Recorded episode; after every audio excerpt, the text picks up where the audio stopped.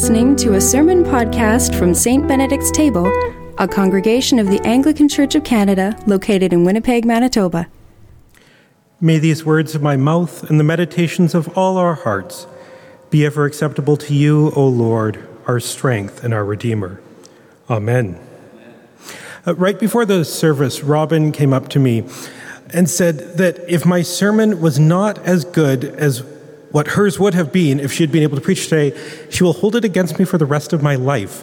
um, so I'm now terrified, but we'll see how it goes.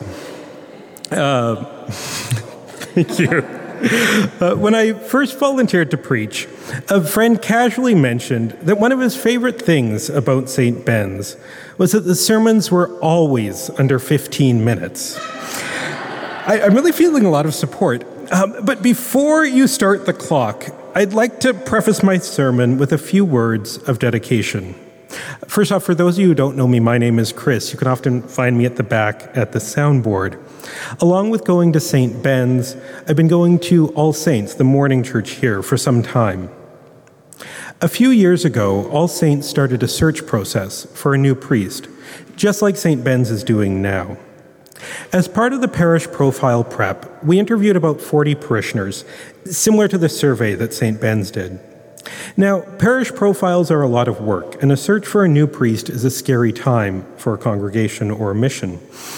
But it can also be a lot of fun and a great chance to get to know the community. In our interviews, we found that answers to questions like, what keeps you going to All Saints, all came back the same. People. It was the community as a whole and individuals that drew congregants in and that kept them engaged. Of the many people mentioned, a few names came up again and again, but I'll focus on just one, Ray. Many of you may have met Ray, or at least held his palm crosses in your hands on Palm Sunday, all of which were made in loving memory of his wife, Betty. Ray was the sacristan here, the keeper of the holy things, for many years. He handled the logistics of services, made sure that there was wine ready in the sacristy cupboard for both All Saints and Saint Ben's, and was a vocal advocate for Saint Ben's. But above all, he trained and coordinated the servers at All Saints. The week after my mom introduced me to Ray, while we were visiting All Saints for just one Sunday, I got a call from him to say that he had put me on the roster of servers and that I was scheduled for that following Sunday. Shall I collect you before the service, or will you make your own way here? It was clear there was no third option, and, and I've been at All Saints and now Saint Ben's ever since. What stood out for me most about Ray was that he despised silliness, which I think is why he loved working with young people and why young people were drawn to him.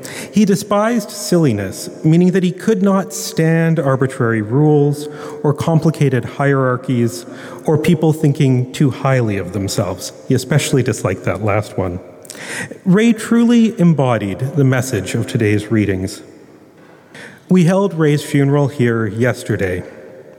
The last time I visited Ray, I mentioned that I would be preaching today. And, well, at that point, he couldn't respond. I think that he would have been proud, regardless of the quality of the sermon. In fact, I think that he would have been delighted to see so many people stepping up to keep things going at Saint Ben's.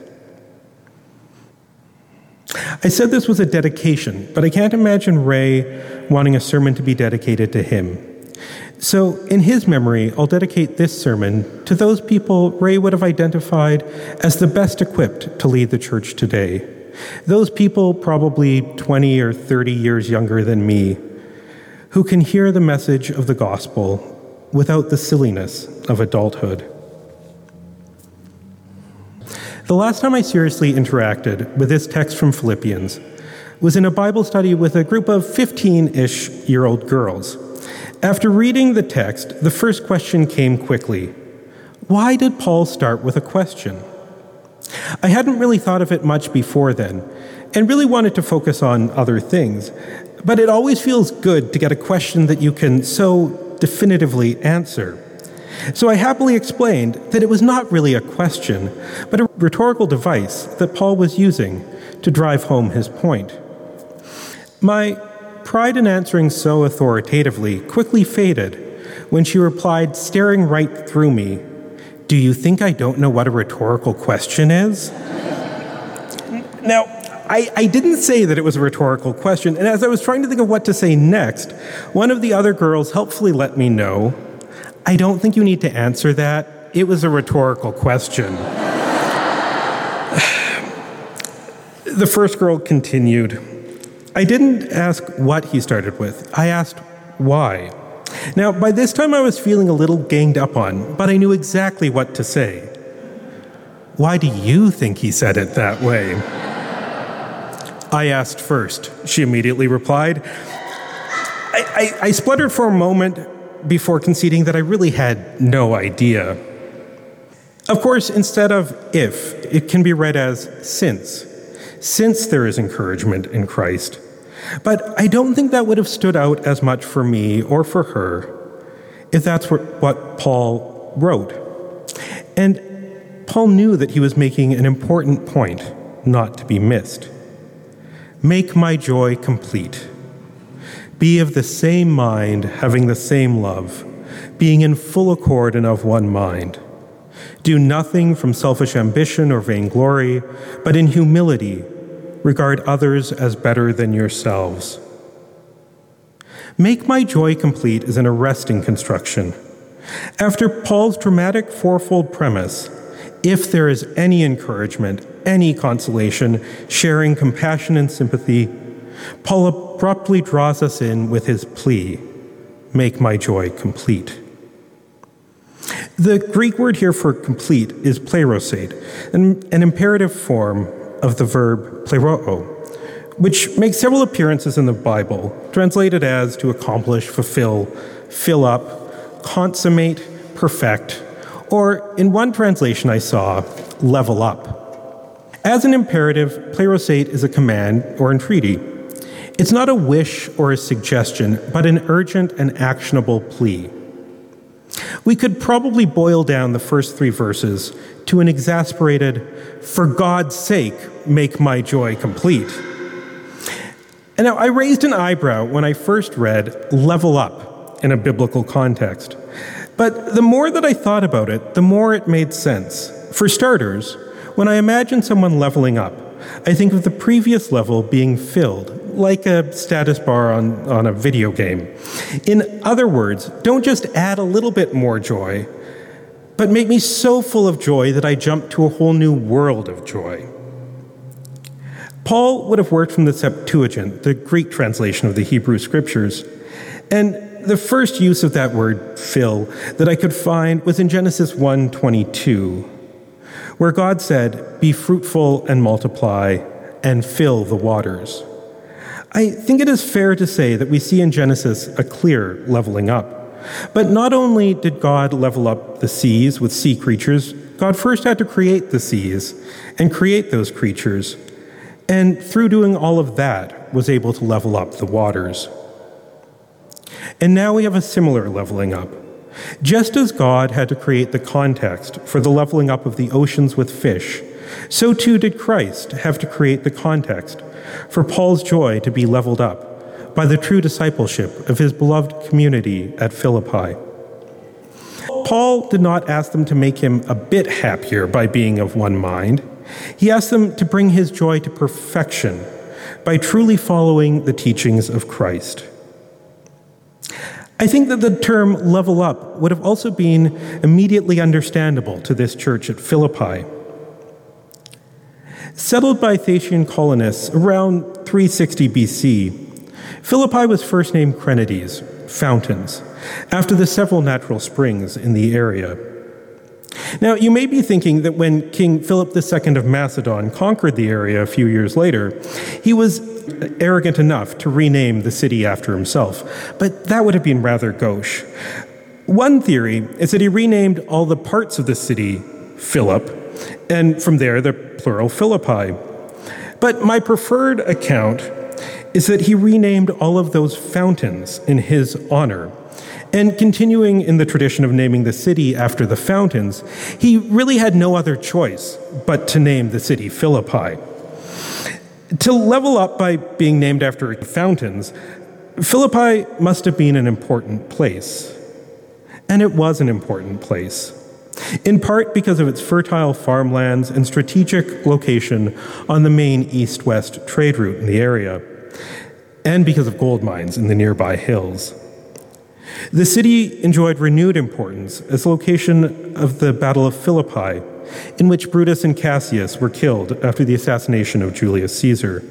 And after that battle, Philippi was leveled up again, this time to the rank of Colonia, and granted the Italian Rite, giving it the same privileged status as Rome. By the time of Paul, Philippi was once again a wealthy city. But as one would expect, that wealth was not evenly dispersed. Successive colonizations and conquests led to a highly stratified society. The native population and the laborers brought in to do the hard work were at the bottom, and the colonizers, the Roman citizens, were at the top.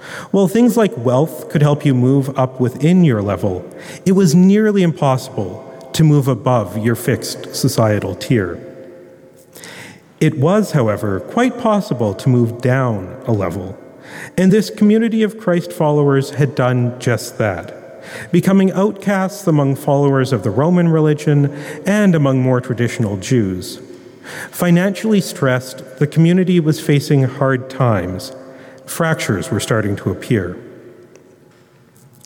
Paul had also recently leveled down. His very name, Paul, which was likely his registered birth name, conveys his birthright as a Roman citizen. But now he is in prison, stripped of his rights and relying on financial assistance from this marginal group at Philippi. Although it was nearly impossible for the average person to level up, the emperor had the unique ability to level up to the max, being elevated to the rank of deity. But this Jesus that Paul was writing about did the exact opposite.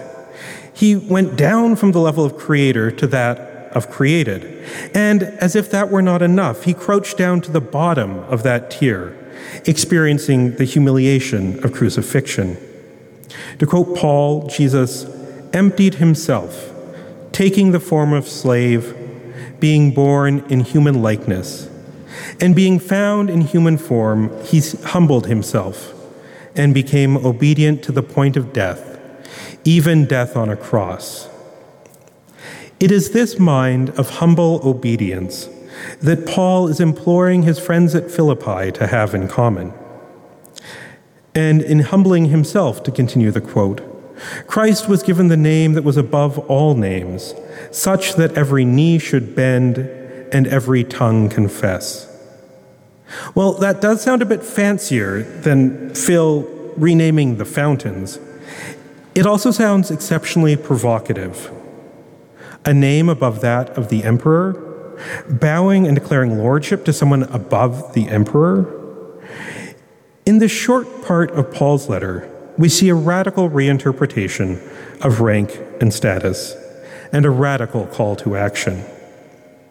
A theme that's mirrored in the gospel readings from Ma- gospel reading from Matthew, in which you almost start rooting for the chief priests and the elders, but you know as soon as you read the word chief priests that things are not going to end well. Predictably, they answered that the son who said he would follow his father's command was obedient, and predictably they were wrong. Dietrich Bonhoeffer echoes this story in his description of what he calls simple obedience. To paraphrase, a child who practices simple obedience will know that when his parents say, "Go to bed," they mean that he is to go to bed, and not that he is to go out and play so as to refresh himself, so that he won't be tired and therefore won't need to go to bed. The command of the father in the parable from Matthew, like that in the parent of Bonhoeffer's parable, is clear and distinct. To, to do anything other than what is commanded is to not obey. Likewise, what Paul is asking and has been asking the followers at Philippi to do is made quite clear in his dramatic rhetoric. And likewise, what Christ was calling and is calling his disciples to do is clear.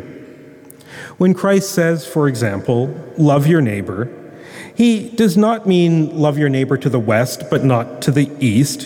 He does not mean love them when it is easy, but not when it's hard, or love them but hate what you decide is their sin. Now, I was expecting the chief priests and elders to get the answer wrong, but I do not know if I was expecting such a harsh rebuke. Surely the prostitutes and tax collectors will go to heaven ahead of you. Now, if you're thinking that Jesus had just revealed the surefire way to get to heaven, you would be wrong. To go to heaven, you do not need to become an accountant or even get a job at the C R A. Uh, but what is clear is that the world Christ is imagining, the old answers simply won't cut it.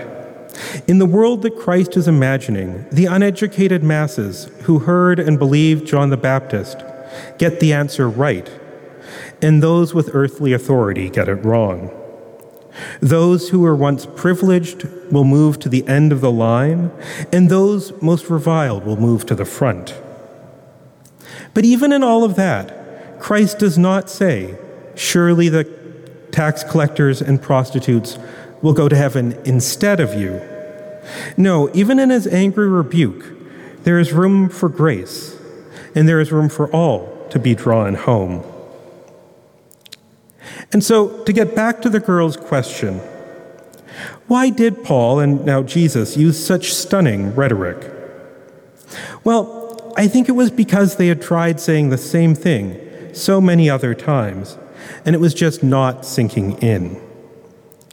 two thousand years ago, as today, those listening tried imagining Christ's words through the lenses they knew best, and through the hierarchies that were so important to them and to us. The message of the Gospels is so simple, yet hearing it and obeying it can be so hard.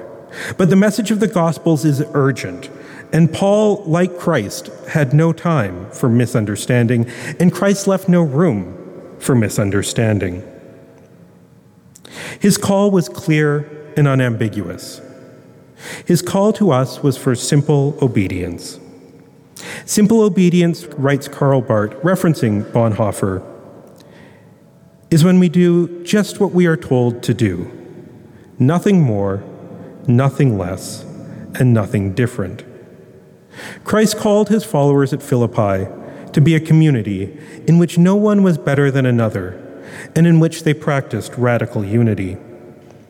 Paul was dramatically clarifying that when Christ calls us to regard all with equality, what he means is that we are to regard all with equality. And when Christ calls us to unity, he means that we are to be united. Nothing more, nothing less, and nothing different. Amen. This has been a sermon podcast from Saint Benedict's Table. For information on our church and to access the full catalog of our podcasts going all the way back to two thousand six, visit us online at s t benedicts table dot c a. In addition, if you are interested in supporting our online work, you can find information on the website using the donate button located on the top right-hand corner. Thanks for listening.